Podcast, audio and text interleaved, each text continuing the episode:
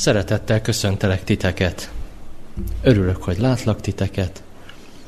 Egy érdekes témával készültem számotokra, amit egy kérdéssel szeretnék kezdeni. Azt hiszem mindannyian úgy vagyunk itt, hogy két embernek a DNS-ét hordozzuk magunkban. Volt valami szülő figuránk, vagy konkrét szülőnk, vagy nevelőnk. A kérdés a következő. Mennyire hasonlítasz a felmenőidre? Például vegyük a fiatalokat. Gondolkozzatok el mondjuk apán. Mennyire vagy olyan, mint ő? Vagy anyán. Mennyire vagy olyan, mint ő? Milyen érzéssel tölt el téged az a gondolat, hogy ugyanolyan leszek, mint ő? Azt olvasjuk a Biblia elején, hogy igen, Isten megteremtette Ádámot és Évát a maga képmására, és aztán lapozunk párat, és azt látjuk, hogy és aztán Ádám és Éva, ugye, amikor gyermekeket nemzettek, az, azok a gyermekek már az ő képmásukat hordozták valamennyire. Milyen érzéssel tölt el a gondolat, hogy ugyanolyan vagy? Kétségbeeséssel?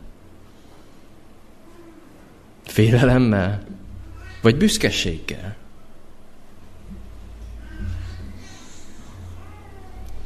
Egy repülőgépen utaztam, amikor egy érdekes jelenetre lettem figyelmes. Volt egy tinédzser lány, aki valószínűleg a nagyszüleivel utazhatott, mert elég nagy volt a korkülönbség, és már mindenki ült a repülőgépen, kivéve a tinédzser lánynak a szülei vagy nagyszülei, a felmenői. És a jelenet azért volt érdekes, mert a repülőgép már ráfordult a felszállópályára, mert megkapta a felszállási engedélyt, már bemondta a pilóta, hogy mindenki üljön le, mert most fogunk elindulni, most fog a felszállás bekövetkezni, mert ez jó lenne, ha mindenki ülne, mert az a biztonságos. Már becsukták az összes csomagfedelet, amik a, az utasok feje fölött lévő csomagtérre vonatkoznak, már mindenki bepakolt, már mindenki ült, már a stewardeszek is, a légi utas kísérők is már könyörögtek ennek a házaspárnak, hogy találják meg a helyüket. Ők meg hangosan kiabáltak egymásnak, hogy melyik is a mi helyünk? És akkor mindenki azt hallgatta, hogy ők ott nem találják szegények a helyüket. Amivel az emberek nagy többségének természetesen nem volt baja. Van olyan, hogy az ember először utazik, van olyan, az ember nem találja a helyét. Viszont a tinédzser lány belesüppett a székébe. Fölvette a nagy fülhallgatóját, fölvette a kapucniát, és úgy tett, mintha ő nem lenne a szituációnak a része. Van ilyen, hogy a valakik a leszármazotti ágban úgy érzik, hogy én nem szeretnék túlzottan azonosulni valamivel, amit látok egy emelettel feljebb. Persze ez fordítva is megszokott lenni, hogy az idősebb és bölcsebb korosztály elhatárolódna valamitől, amit a fiatalabb korosztályban lát. Valahogy ezek a generációs különbségek így működnek. A te esetedben hogy működik ez? A felnőttekkel is megtörténik, hogy a generációs különbségek érdekesen érintik őket, még fölfelé is. Van egy történet, amiben egy testvérpár felfedezi, hogy egy nagyon értékes dolog maradt rájuk örökségként. Ahogy nézik, hogy milyen holmik vannak, megakad a szemük ezen a nagyon értékes tárgyon, ez egy faragott, medve alakot öltött, faragott fa óra volt. Egy nagyon különösen és különleges készséggel kifaragott, nagyszerű szobor, ami óra is volt egyben. Hát mondták, hogy ezt elviszük egy ilyen régiség kereskedőhöz, mérje föl, hogy ebben milyen érték van. Nem is gondolták, hogy mire leltek. Elvitték, fölmérte, következőt mondta a régiségkereskedő. Ugye tudják, hogy ez az óra nem másoktól, mint a Romárovoktól származik. Romárovoktól? Hát az orosz cári család, az orosz királyi család. Hú-hú. Egy ilyen óra hiányzik a Romanov gyűjteményből. Lehet, hogy pont ez az. Simán megérhet 7-8 millió forintot is. 7-8 millió, elosztjuk. Jut neked is négy, nekem is négy, az azért nem kis pénz. Rögtön elkezdték dörzsölni a tenyerüket, mert hogy lehet, hogy még tovább lehet menni. Egyáltalán hogy került hozzánk ez az óra? Csak nem. A románovoktól származunk, biztos. Úgyhogy a következő ember, akihez mentek, az egy családfakutató volt. Rögtön jött a büszkeség. Az én felmenőim is olyanok akarunk lenni, mint ez a nagy Románov család. Ki tudja még milyen dolgokat örökölhetünk. Ki tudja, hogy milyen presztis ütheti a markunkat. Odáig jutott a dolog, hogy az orosz nagykövetség is bevonódott. És végül egy szakembert küldtek hozzájuk egy különleges hírrel. A hír az ő üknagyanyjukról szólt. Hát dörzsölték a tenyerüket, hogy kiderül, ki volt a mi üknagyanyánk. A szakértő a következőt mondta. Ez itt második Sándor orosz cár lányának, Szonya Romanovnak az órája. Ez pedig az ő naplója. A kettő között van egy érdekes kapcsolat. Dörzsölték a tenyerüket. Igen, igen, Szonya Romanov, ő lesz akkor az ők nagyanyánk. Nyissuk csak ki ezt a naplót. Kinyitották. 18 éves. Beleszeretett egy közemberbe, egy amerikaiba. Erre az egyik testvér. Ő lesz az ők nagyapánk. A házasságuk illegális lett volna, ezért Szonya úgy döntött, hogy mindent felad a szerelemért. Igénybe vette egy mosónő segítségét, akin keresztül pénzt, ruhát, és ezt a medveórát igyekezett kicsempészni az országból, és eljuttatni valahogy Amerikába. Hát igen, a szerelemért megszökni, és mindent feladni. Bizony, bizony, ez volt a terve, de amikor eljött a pillanat, és ott állt a vonatállomáson, hogy az éleple alatt visszakapja ezeket a tárgyakat, a mosónő nem jelent meg. Meglépett mindennel, az órát is beleértve. Na hát, ezek a szolgák milyenek voltak. De akkor mégis hogy került vissza hozzánk ez az óra? Hát ez az, elnézést kérünk a félreértésért, hogy vissza soha nem került, mert az önök felmenője nem a cárlánya, hanem ez a mosónő, aki mielőtt megházasodott volna, prostituáltként dolgozott New Yorkban. Rögtön megfagyott a levegő. Az előbb még azt gondolták, hogy az ő felmenőjük a cárnak a lánya most valami egészen más dolgot kellett lenyelniük. Az előbb még büszkén, kihúzottan gondoltak az ő felmenőikre, immár kicsit lehorgasztott orral, szörnyűködve gondoltak arra, hogy ettől elhatárolódnánk. Vajon őket mennyire határozták meg ezután a felmenőik? Vajon téged mennyire határoznak meg a felmenőid? Mennyire látod ugyanazokat a jellemvonásokat megjelenni magadban? Ahogy közeledik az adventi időszak, az ember újra előveszi Jézusnak a történetét. Ha kinyitjuk Máté evangéliumánál a Bibliánkat, rögtön az elején egy nagyon érdekes részt találunk. Egy nemzetségkönyvet. Ugye ti is nagyon lelkesedtek a nemzetségkönyvekért. Ez a, ez a kedvenc időtöltés, hogy kinyitjuk, és a nemzetségkönyveket bogarásszuk. Hát valószínűleg nem, de most kicsit beleástam magam, és egy érdekes dologra lettem figyelmes. Máté evangéliumának az első fejezet első vers, versétől olvasom.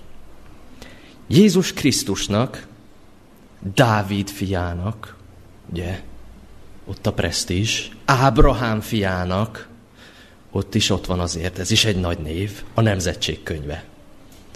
Ugye két nagy név. Milyen jól indul.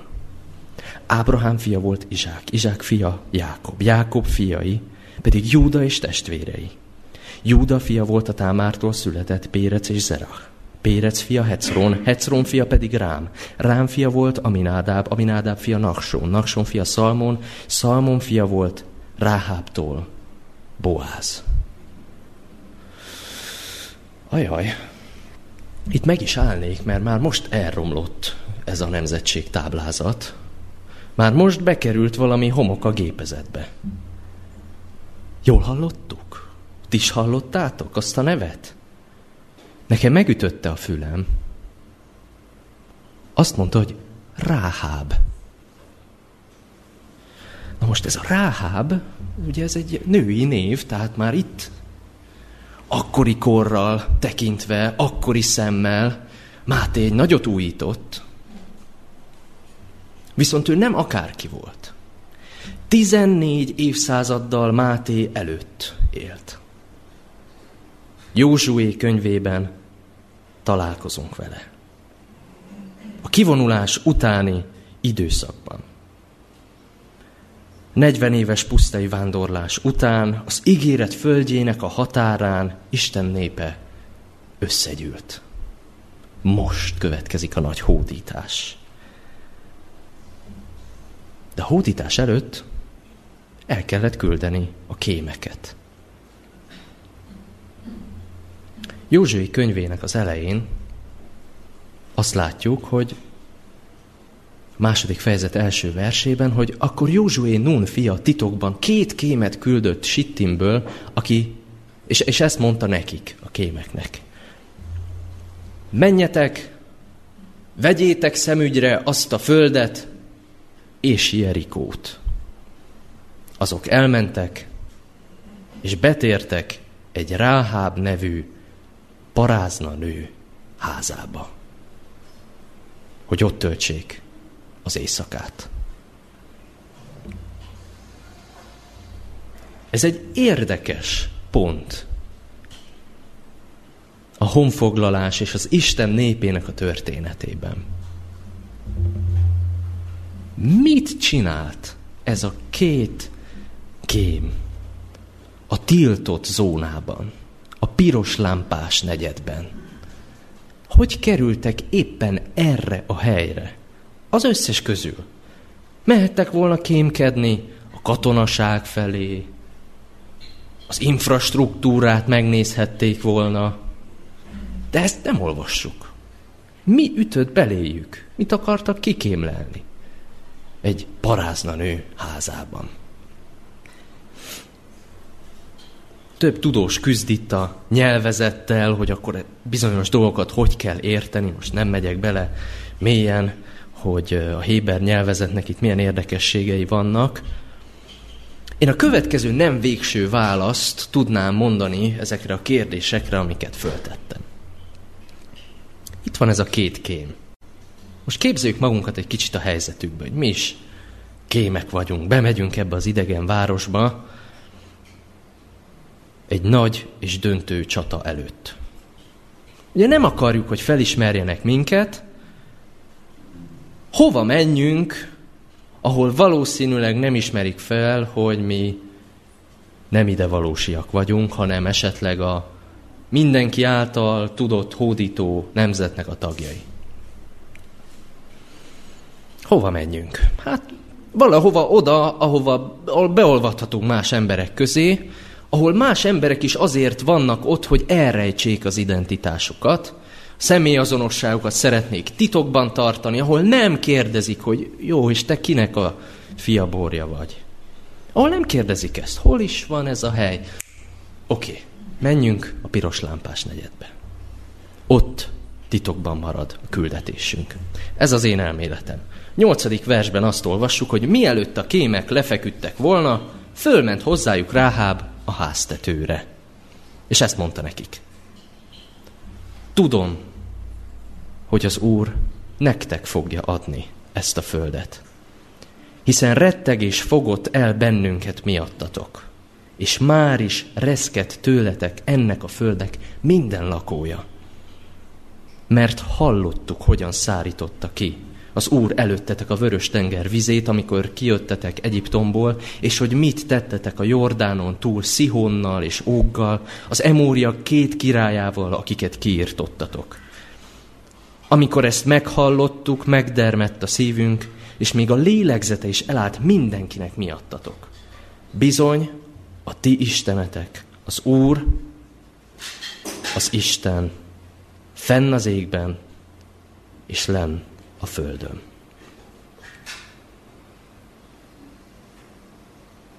A két kém sikerrel járt.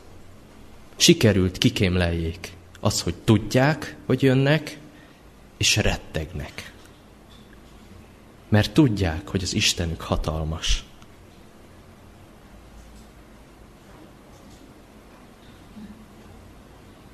Ráb, aki menedéket nyújt nekik, és elszállásolja őket, elmondja nekik a helyzetet, és utána egy szívességet kér.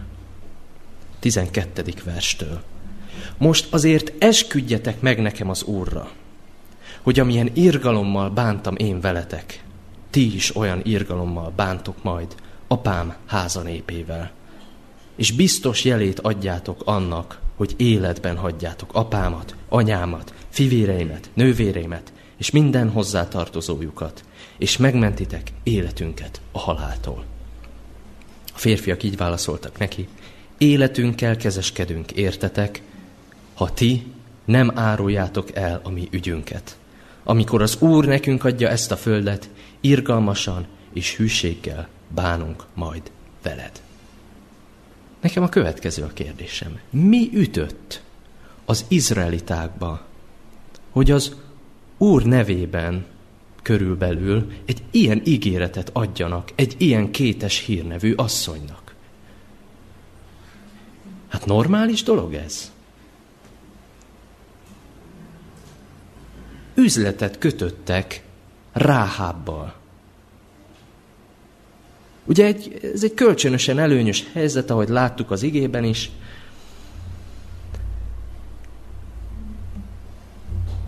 Nem tudom, hogy ezt hogyan gondolták. Egyáltalán hogyan lesz ez? Hon, hogy, hogy fogják ezt az egész ügyletet ö, sikeresen megtartani? Azt olvassuk. Ezért, amikor bejövünk erre a földre, közd ezt a piros fonából font zsineget arra az ablakra, amelyen át leeresztettél bennünket.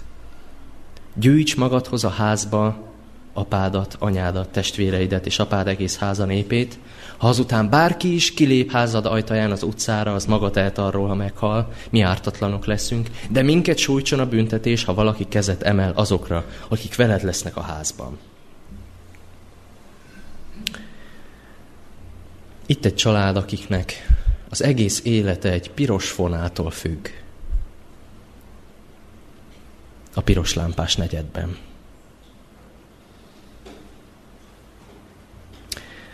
Ezek az izraeliták, nem? Megint egy ilyen szerződés, egy ilyen kétes hírű emberrel már megint valami bajba keverik magukat. Megint emberi hibát vétettek, nem? Isten biztos a következő mondattól kezdve megszólítja őket, vagy legalább Józsuénak szól, hogy Józsué, hát megint nem jó embereket küldtetek, mert butaságot csináltak.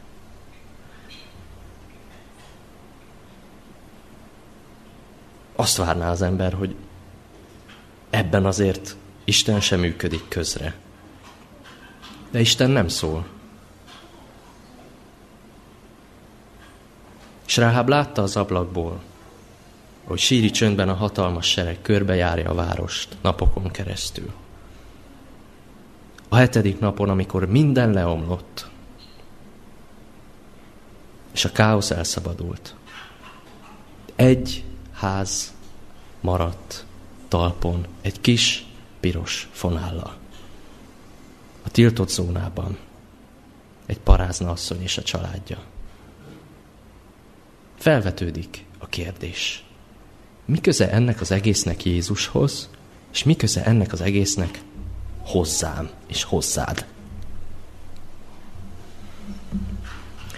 Az amerikai sorozatban, ugye, aminek a történetét röviden említettem, a testvérpár majd elájult, amikor kiderült, hogy milyen felmenőknek is a leszármazottai. Én már attól lefehéredek, hogy ilyen történeteket valaki belemert írni a Bibliába. És még hősként van bemutatva. És még benne van Jézus nemzetségi táblázatában is. És még Isten különleges bánásmódban is részesíti. Hála Istennek, hogy csak pár sor erejéig szerepel a Bibliában. És Máté az evangéliumában oda teszi, a sok férfi közé kiemeli, hogy de itt van Ráháb, tessék. Ezt oldjuk meg.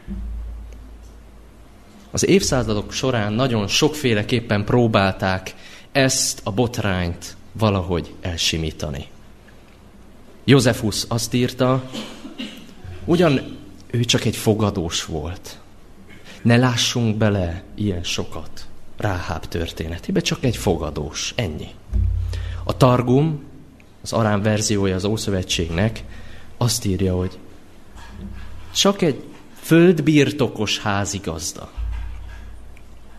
Egy másik középkori exegéta azt mondta, hogy Ráháb a kereskedő. Ugye, azt nem írta le, hogy pontosan mivel kereskedett, de a kereskedő, tehát hogy ez így. Úgyhogy sokféleképpen próbáltuk már fehérre mosni Jézusnak a nemzetség táblázatát, mondván, az Isten nem használ ilyen embereket. Isten elkülönül az ilyen emberektől. Ilyen porszem ne, nem kerülhet a gépezetbe, szér, sérti a, az én szentségérzetemet.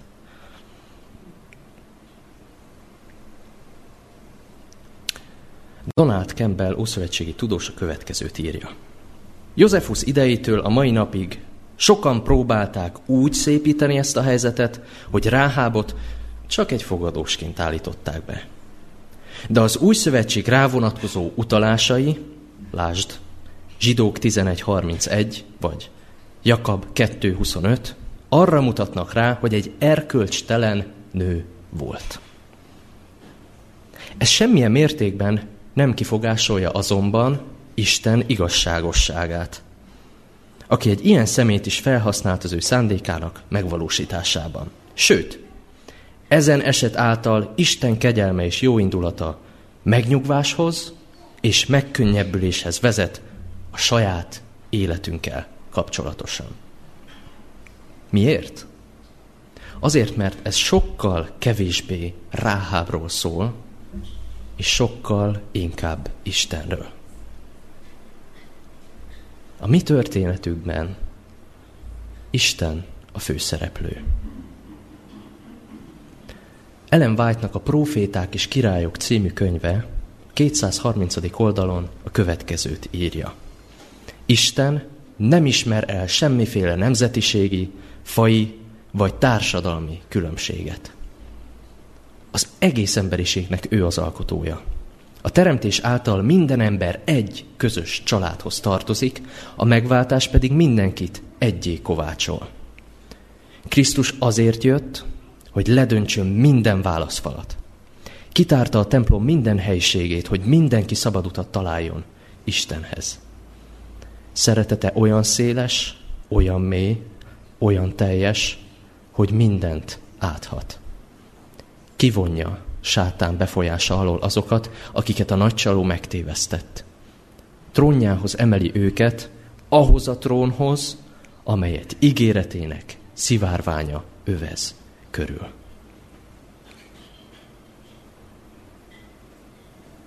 Istennek a szeretete áthatja még a tiltott zónát is, még a piros lámpás negyedet is.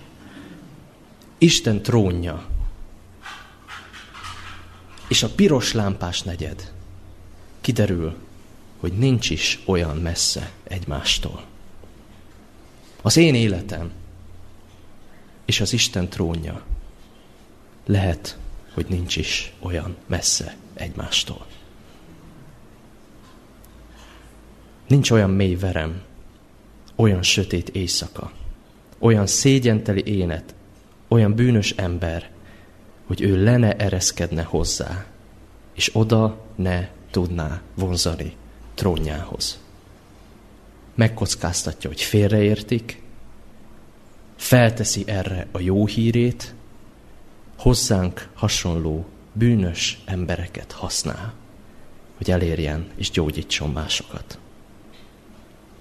Ha megnézitek Jézus életét, én nem látom rajta, hogy lefehéredett volna, tudva, hogy milyen felmenői vannak. És azt tudjuk, hogy a zsidó társadalomban igenis nagyon fontos volt, hogy kinek milyen felmenői vannak. Azt látom Jézus történetén,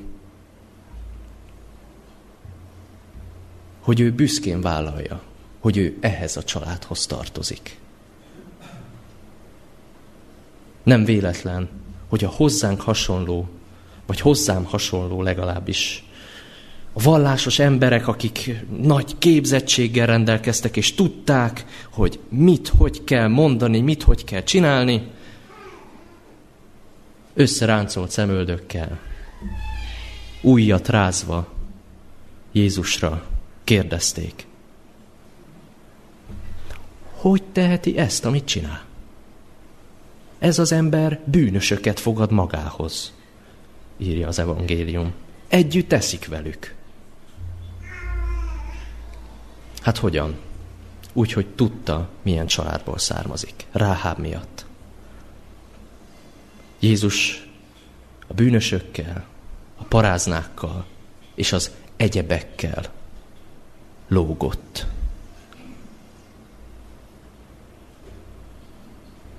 Ráháb története, és így Jézus története megmutatja azt, hogy milyen az Isten. William Berkeley azt írja, hogy ha Máté direkt kutatta volna is az Ószövetség írásait, hogy lehetetlen, jelölteket keressen Jézus családfájába, akkor sem találhatott volna hihetetlenebb felmenőket. Bizonyára ebben van valami csodálatos.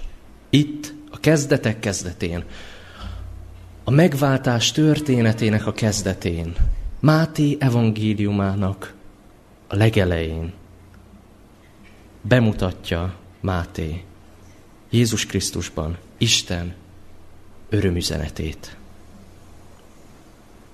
béke üzenetét, mert rámutat arra, hogy Istennél a falak leomlanak.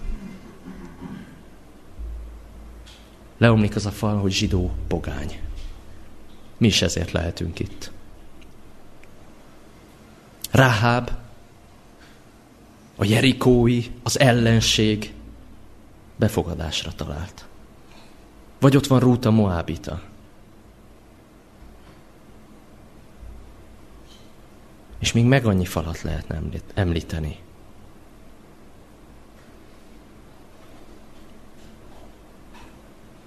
Leomlik a fal. A férfi és a nő értékkülönbsége között. Egy családfában soroltatnak föl. A szent és a bűnös valahogy egy szinten áll a keresztnél. És Isten valahogy azokat tudja beilleszteni az ő szeretetének a képébe, akik képesek egy kis önkritikával kimondani, hogy Hát még én sem vagyok tökéletes. Én is elrontottam. Isten megtalálja valahogy az ő barátait, még azokban is, akiktől az önigazult emberek untorodva zárkóznak el. Ő az én Istenem, aki mindenkiért küzd, aki mindenki után fut, és aki képes megtalálni bárkit. Még engem is, és még téged is.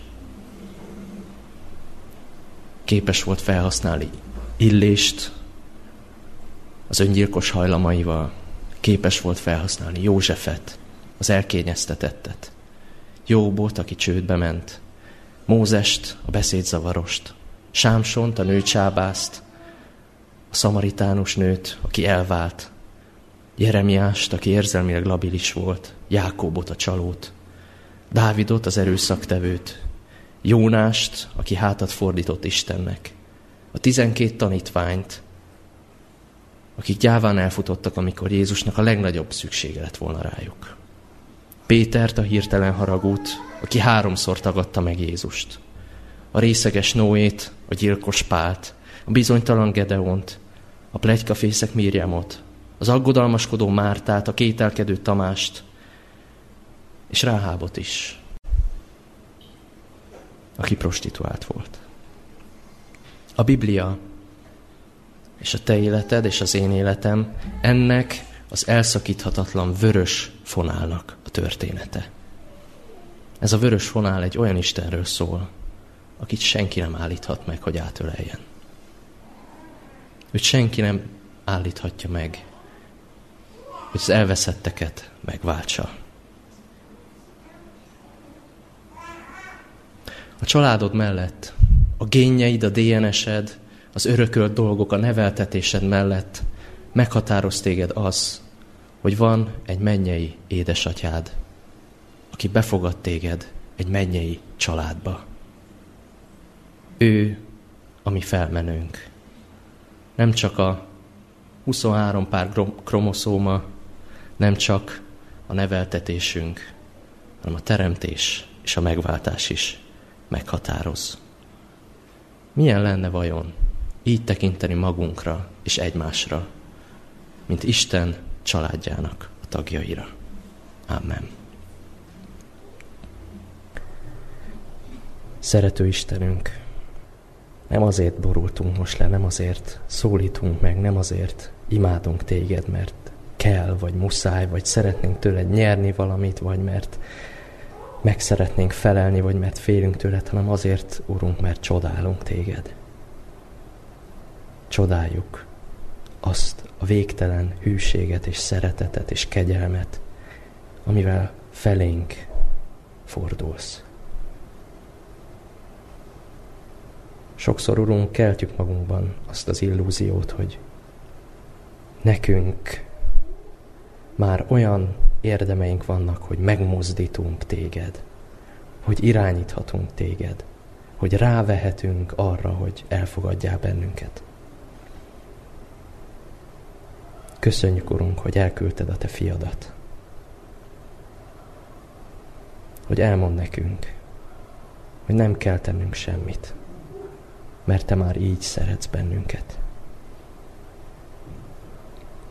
Add, hogy megértsük, szívünkkel átérezzük ezt a jó hírt, ezt az örömhírt.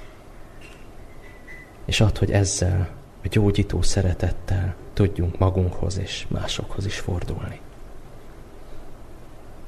Urunk, mi vagyunk ráháb, és köszönjük, hogy nem azért szeretsz, amit mi tettünk, hanem azért, mert Te maga vagy a szeretet.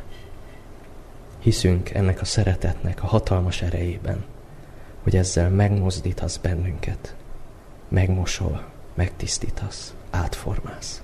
Köszönjük neked ezt. Jézusért. Amen. thank you